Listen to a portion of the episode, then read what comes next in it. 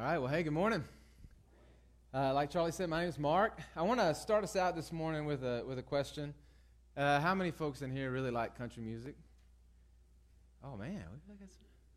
That's the first service, man. Like, nobody raised their hand. I'm like, what, what happened in here? You know, I have heard some folks here and there say, you know, that that, that those two words together are kind of an oxymoron.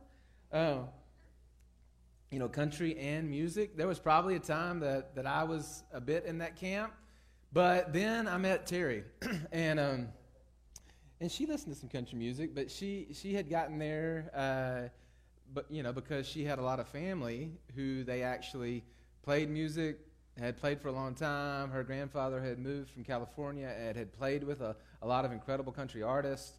Um, and so being around them and hearing them play and talking about that and listening to some of those artists on, you know, on their records and hearing them talk about interacting with them, and it just kind of started to catch. And so there were there's some of it now, now not all of it, but but there's some of it that I that I really appreciate. And um, and one of the things that's always kind of been that happens in our house when the C M As come up or something like that, and there's some new artist that comes on the scene that is, I mean, arguably not country. Then there's this like like Terry's grandfather just kind of comes up in her and uh, and now in me, like that's not that's not country, that's that's not country. Now I mean, what what are they even doing? You know, they, they're They're killing this, you know? There are songs, really incredible country songs about this, you know, that the whole, you know, genre is being destroyed with these people coming in, and it's not even country music. But then a few weeks ago, Terry just totally throws me for a loop when she plays this song for me, uh, this new one that came out, Old Old Town Road. Anybody heard this this song? It, it's it's by Little li, Little. Nas X, all right, and uh, it's it's it's a rap song, but it, but they call it country. He he talks in it about riding a horse, and he also talks about driving his Porsche. And uh, and so there's some argument out there about whether this is a, a country song or not. What surprised me is Terry said it was country, which I'm I'm I'm still I'm still confused about that. So. But so so here's so here's what happened. In case you're not up on this news, you should totally listen to this song. It's, I mean, it's it's gotten a lot of, you know, people really seem to like it. Um, so they called it, uh, the peoples that be called it insufficiently country. But then Lil Nas X has a friend named Ski Mask the Slump God, and Ski Mask the Slump God backed Lil Nas X and said, no, no, no, it's it's country. But nobody really believed Ski Mask the, the Slump God. But then, who comes to save the day? Billy Ray. Billy Ray Cyrus steps in, does a remix of it, and now, yeah, of course it's country because Billy Ray Cyrus did it, right? Um, so yeah, so it, it, it's... Whether it's country or whether it's not country, somehow it's got country elements and it has these rap elements, and they're both existing in the same song, and people seem to like it. I actually heard it on the radio yesterday, and I was like, I mean, it, it made me kind of, you know, shake a little bit. It's something good about it. Somehow they were existing in the same house.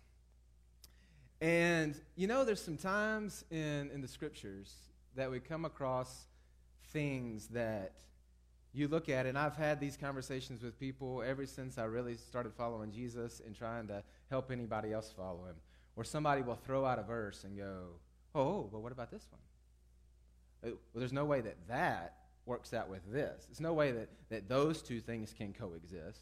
So this is an obvious contradiction, right? And we hit one of those here in James chapter two, one of those where there have been whole groups that have built what they do based on this this little section and a few others. Like, hey, this is what the gospel is. And it's contrary to what we just spent all of our time walking through Romans, discussing this major theme of the scriptures, that that salvation, that being made right with God, is only possible by grace, by the mercy of God, by his grace, through faith. In fact, the place that it says it the most clearly is in Ephesians chapter two, verse eight. And this is uh, really, this can sum up, you know, if you missed the Easter series, uh, this, this, these, this sentence, like, sums up everything that we talked about for weeks on end, because it's such a major theme of the Scriptures that you can't get away from it. But Ephesians chapter two, verse eight and nine, "For by grace you have been saved through faith, and this is not your own doing. It's a gift of God, not the result of works, so that no one can boast." All right, so grace, getting something you don't deserve, through faith, by believing in something that you haven't seen, not something that you do. It's a gift, which would also indicate something that somebody else has done is given to you and that you didn't earn, not the result of works, because if it was, then people would be puffed up and boastful about it. All right? So that's Ephesians two, eight, nine. Major theme of Scripture, maybe the, the, the major theme of Scriptures, right? The good news, right there. Now let's read James chapter two. James chapter two, beginning in verse fourteen. And, and we're going to hit different parts of it here in a minute, so I'm just going to give us kind of a, a section here, just, just a few verses. But I'm going to read it slow, so really follow with me and just let this, it, this passage isn't one that needs a whole lot of explaining. We could probably read it this morning and close our Bibles and go home. Uh, but I'm going to try to bring a little bit of clarity. But so I'm going to read it slow and just let it do its damage. James says, "What good is it, my brothers, if someone says he has faith but does not have works? Can that faith save him? If a brother or sister is poorly clothed and lacking in daily food, and one of you says to them, 'Go in peace, be warmed and warm and filled,' without giving them the things needed for the body?" It's a great question. What, what, what good is that? "So also, faith by itself, it does not, if it does not have works, is dead. But someone will say, 'You have faith and I have works.' Show me your faith apart from your works, and I'll show you my faith by my works. You believe that God is one, you do well. Even the demons believe and shudder. Do you want to be shown, O foolish person, that faith apart from works is useless? Was not Abraham our father justified by works when he offered up his son Isaac on the altar? You see that faith was active along with his works, and faith was completed by his works, so that the scripture was fulfilled that says, 'Abraham believed God, and it was counted to him as righteousness, and he was called a friend of God.' You see that a person is justified by works and not by faith alone. And in the same way, was not also Rahab the prostitute justified by works when she received the messengers and sent them out another way? For as the body apart from the spirit is dead, so faith apart from works is dead."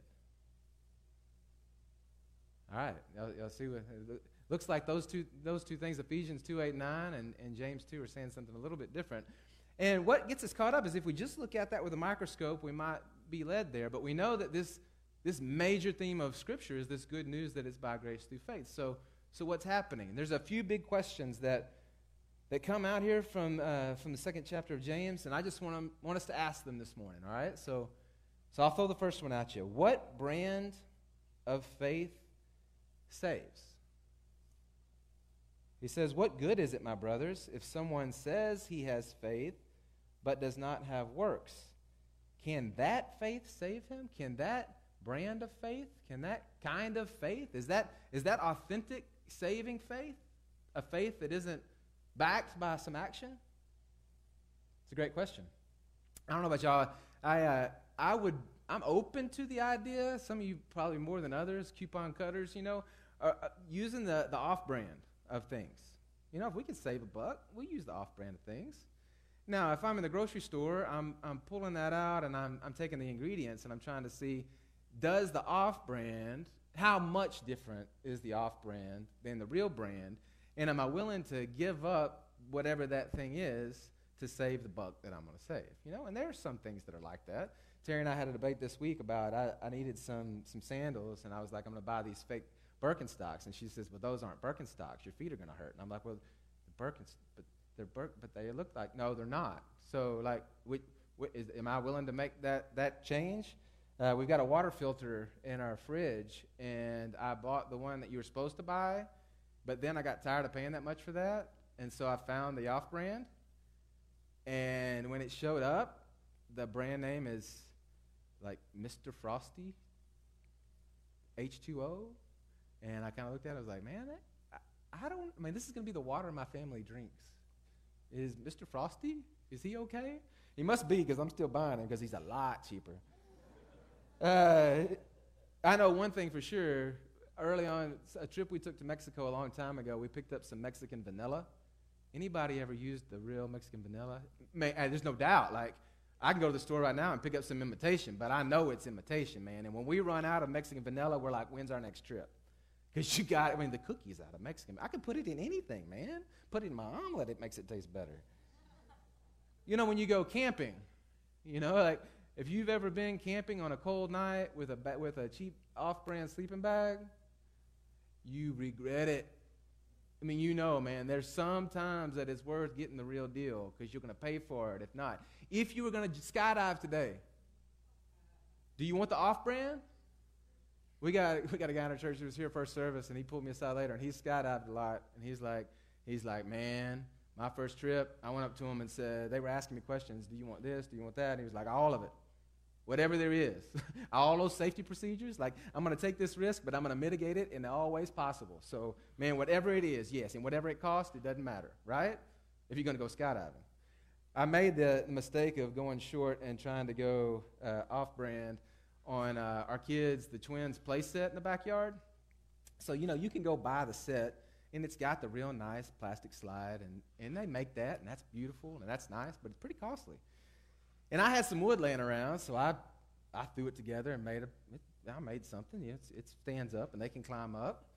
And then I'm like, all right, slide. It really needs a slide. So I laid some boards down, and then I went and just got this sheet of plastic, like you would you would put up in a um, in a bathroom, you know, like in a bathtub. Just it looked like just a plastic, you know, sheet. And I glued it to the to the wood. And, man, at, at first, they were just, man, it was awesome. And it was bigger than the normal slide. And I'm like, yeah, that's what I'm talking about. Buy a big slide. We got this slide. Until after one season, the sun melted all that plastic. And underneath it, it was fiberglass. And so we didn't realize that until Darcy comes in crying, and she's got shrapnel all up and down her leg.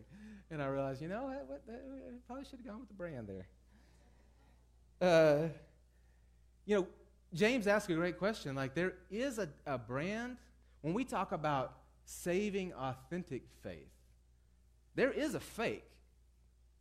It's some kind of something. You know, you believe and you, but, but, but real authentic faith, the kind of faith that's saving faith, compels a person to action. There's, there's actions that follow it. You know, he asked a great question. Is, can that faith, can that kind of faith that doesn't have any works to back it, can that, is that the kind of faith that saves? That's a great question. The second question I see is, uh, what are the, the vital signs of true faith? So if you're looking at my life, if you're looking at your life, what are the signs of life? You know, we talked about through that Roman series that you step over from death. The wages of sin is death. The free gift of God is eternal life. So when a person places faith in Christ, they move from death to, to life. So now, what are the signs of life? That you can look at somebody, that you can look at me and go, man, man, there's genuine, authentic faith because we see, we see, you know, the chest raising up and down. We see the, the pulse. We, we, we know, you know. Um, I'm not a big office washer. I hear one of the episodes is about them doing C P R training. and uh, and it always comes up when our staff tries to do C P R training. And it is hilarious. And what, what I think is, I think it's better or worse uh, if you came to the Grove staff meeting, like where we do C P R training, because it's pretty hilarious, you know. But but that's one of the things. Like, man, you're looking down and you're asking the question, man, do are there are there some signs of life here? If we were to evaluate your last week, are there some signs of this spiritual life? I mean, if I look at the deal, is it a flat line or is there is there is there something there, you know? Some signs of, of life. You know, he talks to this more than once. Uh, he says, for the body apart from the spirit is dead, so also faith apart from works is is dead. Just like, uh, you know, a human, there's the soul, and if you take the soul away from the body, then there's there's no life. Like those those two things, yes, they live in the same house. Like they they're connected. He he says it again earlier in this passage in verse seventeen. He says, so also faith by itself, if it does not have works, is dead. So he's made, basically made the same statement twice. It's, that's, that's, that's dead. That's not real. But someone will say, you have faith and I have works. Show me your faith apart from your works, and I'll show you my faith by my works, he says. That there's some, some signs of, of life. You know, I don't know if you've ever been around somebody, or maybe you have been the person that uh, smack talked a little bit about something, you know? Like you, you, you talk like you had maybe uh, more ability than you actually had. If you got some basketball players out here, you've probably seen that, where some guy, it happens to us old guys sometimes. We talk a good game, and then we get on the court and find out, oh yeah, we're not, maybe, maybe that's what I used to could do, and I can't do what I used to could do. But uh, I remember one time this, uh, this fellow moved to our town, and he had a he had a truck, and it was a newer truck, because where we grew up, everybody drives trucks, right? And uh, but it was a newer truck, and it was a, kind of a fancy truck. And he told somebody that this truck had a, a Corvette chip in it. Now I don't know what a Corvette chip is, and nobody else knew what a Corvette chip. I'm not even sure he knew what a Corvette chip is. But I mean, I pictured like a like a U S B drive that had like a Corvette. You know, he stuck it in the engine, and it, I, I don't know. But he, he started the rumor, and then it was like all over the place. Like, oh, man, Kyle's got a Corvette chip in his truck. It's fast. Oh, yeah. Yeah, they don't want to race. He's got a Corvette chip, man. Watch out for him. He's got a Corvette chip. You know, everybody's talking about, nobody really knew what a Corvette chip was. Anyway, this one dude just, uh, you know, lived out on the farm and brought a farm truck and challenged Corvette chip guy to a race. So we went out to the place that we had this quarter mile, and They, people would do that often. And uh, they lined them up. And I could tell Corvette Chip Boy was worried. He was sitting there in his truck, and he was kind of shaking and red-faced, you know. And uh, and then old Farm Boy and his buddies had the hood open, and they weren't adding things. They were they were pulling things out and throwing it. And I don't know what all they took off their engine, but they did something that made it faster. And, man, when they went, like, Corvette dude was just in smoke. I mean, they, they just left him. I mean, they had mud tires on that truck. I mean, they just, just left him. It was ugly. F- figured out, man, this guy had said that there was something really special inside this truck, but if it was there, it didn't show up that day, you know? There were no real signs that what he was saying was true was, was actually true. He was just he was just talking a good game. James says, what, what are these signs of life? Because if If works aren't with the faith, then this, this thing is dead. It's non-existent. You know, it made me think about uh, Lazarus. You know, the story of Jesus bringing this man back from the dead, and they open up the tomb. He just, it's like, he opened up the tomb, and what if he is alive and he never walks out? You know, he just stays in the tomb. No sign, no signs of life. Like, what's what's the point in that? You know. Or Frankenstein goes through all the trouble to put this body together and shock it, and then it just lays on the table, you know? Like true faith, it it works. The next question, he mentions the demons in this passage. He said, and, and it, we have to wonder, what, what can we learn from the demons? It seems like he's he's using the example of the demons to teach us something. He says, you believe that God is one, you do well. But even the demons believe, and they shudder, which I think is interesting. You know, there's another passage in Acts nineteen. There's this exorcist that's, you know, he's exorcising this demon, and the demon speaks to him, and he's using Jesus' name. And the demon says, Jesus I know, and Paul I know, but who are you? Uh, I heard an old country preacher preach on that one time. He titled the sermon, Who in Hell Are You? The demons are speaking back to this guy going, I know Jesus. I don't know who you are. And James says it here, that the demons, like, what is it to say I believe in God? The demons believe in God. And what's more, they believe in him and know how incredible and big and powerful and awesome. And they, they know they're in trouble, and so they fear and shudder. It, it, it, when you come face to face with this living God, I mean, there's, there's only a right response of this fear. And then if, if you see his grace and realize his love, to know that he has taken all of that punishment on your behalf and has given you life, to see his love, to see his power and fear, but to see his love and what he's shown to you, man, there's no way you walk away from that unscathed, right? Unchanged. You don't just roll out from that like nothing just happened. I mean, I, I remember the first time I went to the beach. I mean, do, do you go and see the ocean and, and walk away unchanged? You know, a few weeks ago in our men's night, we we watched a little section of a documentary about a, uh, a, a climber who climbed without ropes uh, in Yosemite, up El, El Capitan. El, El Capitan. It's three thousand feet without ropes. And the friend of mine who had told me about it, when he told me about the documentary, as he told it, he was still kind of shaken. And then I went and watched it. I mean, you're watching this guy climb this deal, and at any moment, he, he can die, you know? And so he, a couple times he kind of slips a little bit, and you, you're, I mean, I've never watched anything where I was on the edge of my seat like that. A, a bird flies out at one point. I mean, what if that bird, all that bird has to do is just cross him, and the dude's going to, I mean, he's going to fall two thousand, three thousand feet, you know?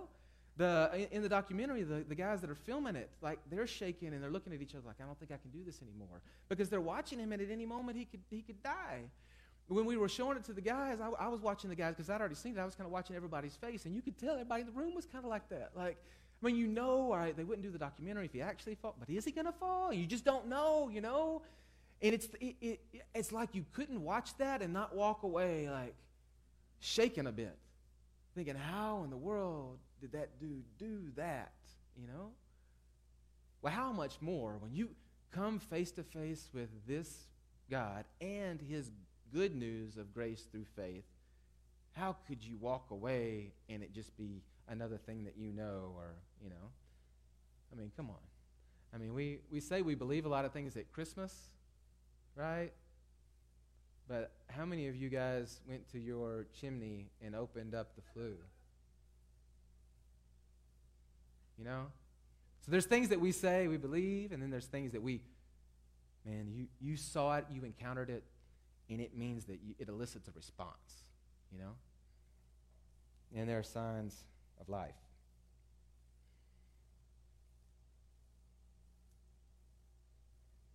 Then the last question. It says, what, uh, what exactly are the works that are expected? He mentions a lot of different things here. My my tendency would be to to say, all right, well, so what's the list then? If if there's some works that we're supposed to do, what is it? So, I mean, give it to me. I'll I'll, I'll go down and do the checklist. Or how many? How many works are required to, to where I cross over and, and now I've done enough? And, and what are those things? And if this person's doing those things, should I be doing the same things that he's doing or that she's doing? Or is there some kind of different set for me? Or what are the things that are expected? And look what he says. So speak and act as those who are to be judged under the law of liberty, which I think's really important that he says this, this law of freedom. As people who have been redeemed, who deserved all the bad stuff, but by his incredible love and mercy are getting all the, the good stuff, people who are going to be judged as folks who have been set free, that kind of response. And whatever that, whatever that looks like. And he mentions a few things. You know, he starts out actually in chapter two talking about the, the sin of being partial, of when people come into the church, it says evidently this group, the people would walk in, the more wealthy, they would give the best seat in the room. And the poor folks, they would kind of just treat them differently. And he says, what are you doing? What are you doing? If you've, if you've really seen this thing correctly, then you know the only distinction is in God and people. But all the people, all the peoples in the in the church, they're all on the same page. There's no distinction between these people. There's no discrimination in the church. Because if you understood this thing, then you know, hey, there's there's God and there's people. I'm not God. And me and you, we all in the same boat. So he says there's this sin of, of being partial.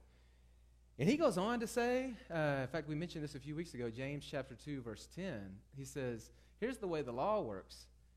If you're guilty of breaking one of the, the commandments, you're guilty of breaking all of them.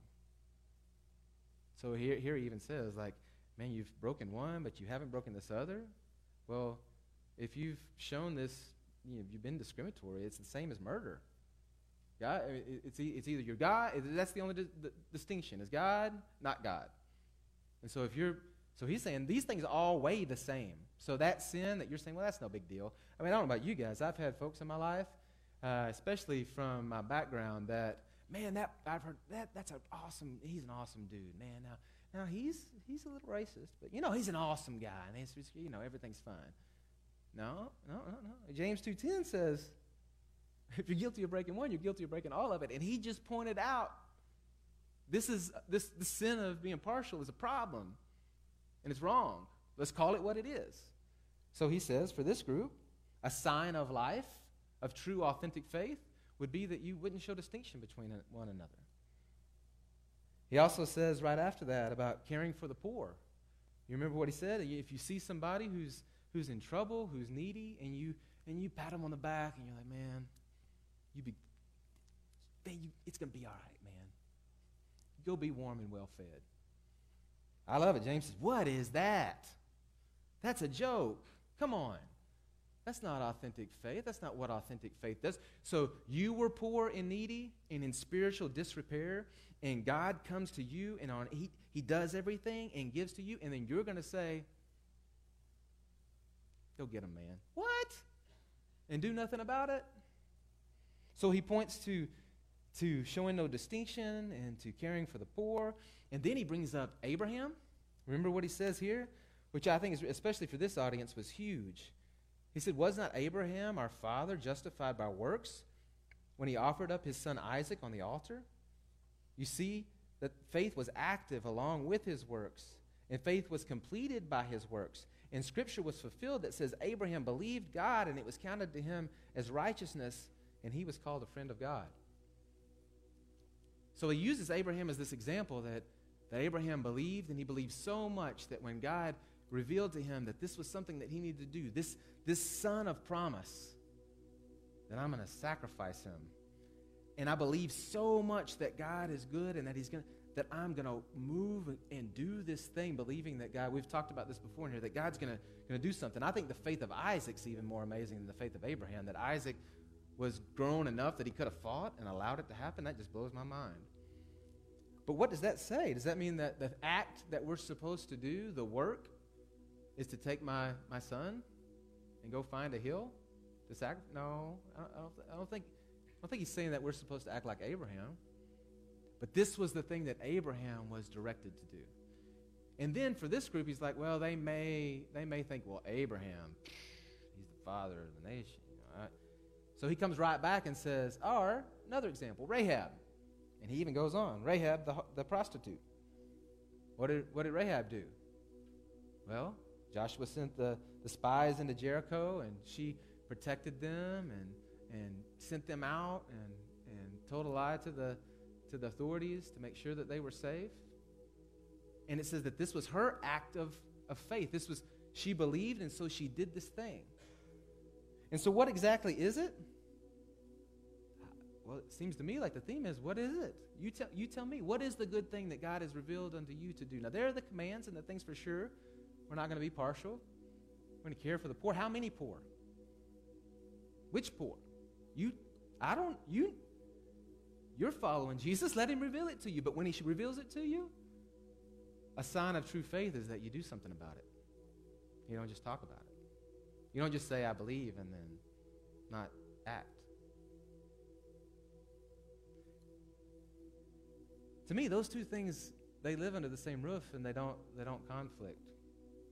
You know, I, I made a run back in the day at being a cowboy, and it didn't it didn't go very well. Obviously, I had I had some buddies that were actual cowboys, and uh, you know they actually wore cowboy jeans. I had boots, but I had non-cowboy jeans, and non-cowboy jeans don't work with boots, in case you've ever haven't tried that. And they had belts with actual buckles, big buckles, that they had won at actual rodeos. I didn't I didn't have that.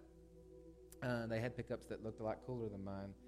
And um, and we would go to rodeos, and they would actually ride the bulls. And I would I would watch. But then when I really knew, I mean, we were watching Young Guns and Tombstone and Eight Seconds. If you ever seen any of those, you watch one of those, and I'm walking out like, I'm your Huckleberry. You know, you, I got this. If you haven't seen those movies, you should really watch them. But uh, but I went riding one day, and I, I do love to ride horses. And I was riding with this friend of mine, and, and we rode out in this pond for the horses to take a drink. And his horse was taking a drink. And my horse just decided that it was going to lay down in the water. And so I just fell out in the pond. And that's the day while I'm out in the middle of this nasty pond looking up at my buddy, and he's just laughing with his big cowboy hat on top of his horse. I decided, you know what? I'm not a cowboy. I, I am a fake. And so I'm just going to quit trying to be a fake anymore, you know? I'm just going to call it what it is. We would miss this passage horribly if this morning we didn't each ask ourselves the question, is this thing that we say we believe, are there signs of life? Are there signs of life? Is our faith working? And you might think faith works sounds like an oxymoron, but it is not. It is not. Gen- genuine faith, it, uh, it causes us to do things. If our great God has done this incredible thing, you can't just walk out the door and not begin to look and act like him. The ingredients on the box are the, the attributes of Christ. And the true follower of Christ, their ingredients start to match up. So I'm going to challenge you this morning over the next few minutes as we sing these songs to ask to ask yourself the question. And really, it's easy to kind of look back over life. Let's let's rein it in a bit and look back over maybe the last the last week and ask that question. If I if I look at, is it just a flat line, or are there some, some signs of of life, of true, genuine, authentic faith in this incredible God who has done this incredible thing on our behalf and does have some expectations of us in return, you know? Let me pray for us. Father, I, I'm thankful that you didn't just, um, you know, save us and then have no expectations. There are things that, that you're doing on the planet, and we are your body, and we represent you. And uh, and I know that you expect that we will follow and begin to look and care for people and be your hands and feet. And so, um, Father, I pray that this morning that you would reveal to us the degree to which our faith is authentic. And if it is something that it was just, it's just been something that's up in our head, it's never really moved to our heart and to our hands and feet, I pray that you would reveal that to us and draw us to yourself, and grant us that genuine faith to believe and actually follow. That we would be a group of people that don't just talk a lot. We would be a group of people that begin to look like you. To your glory. Amen.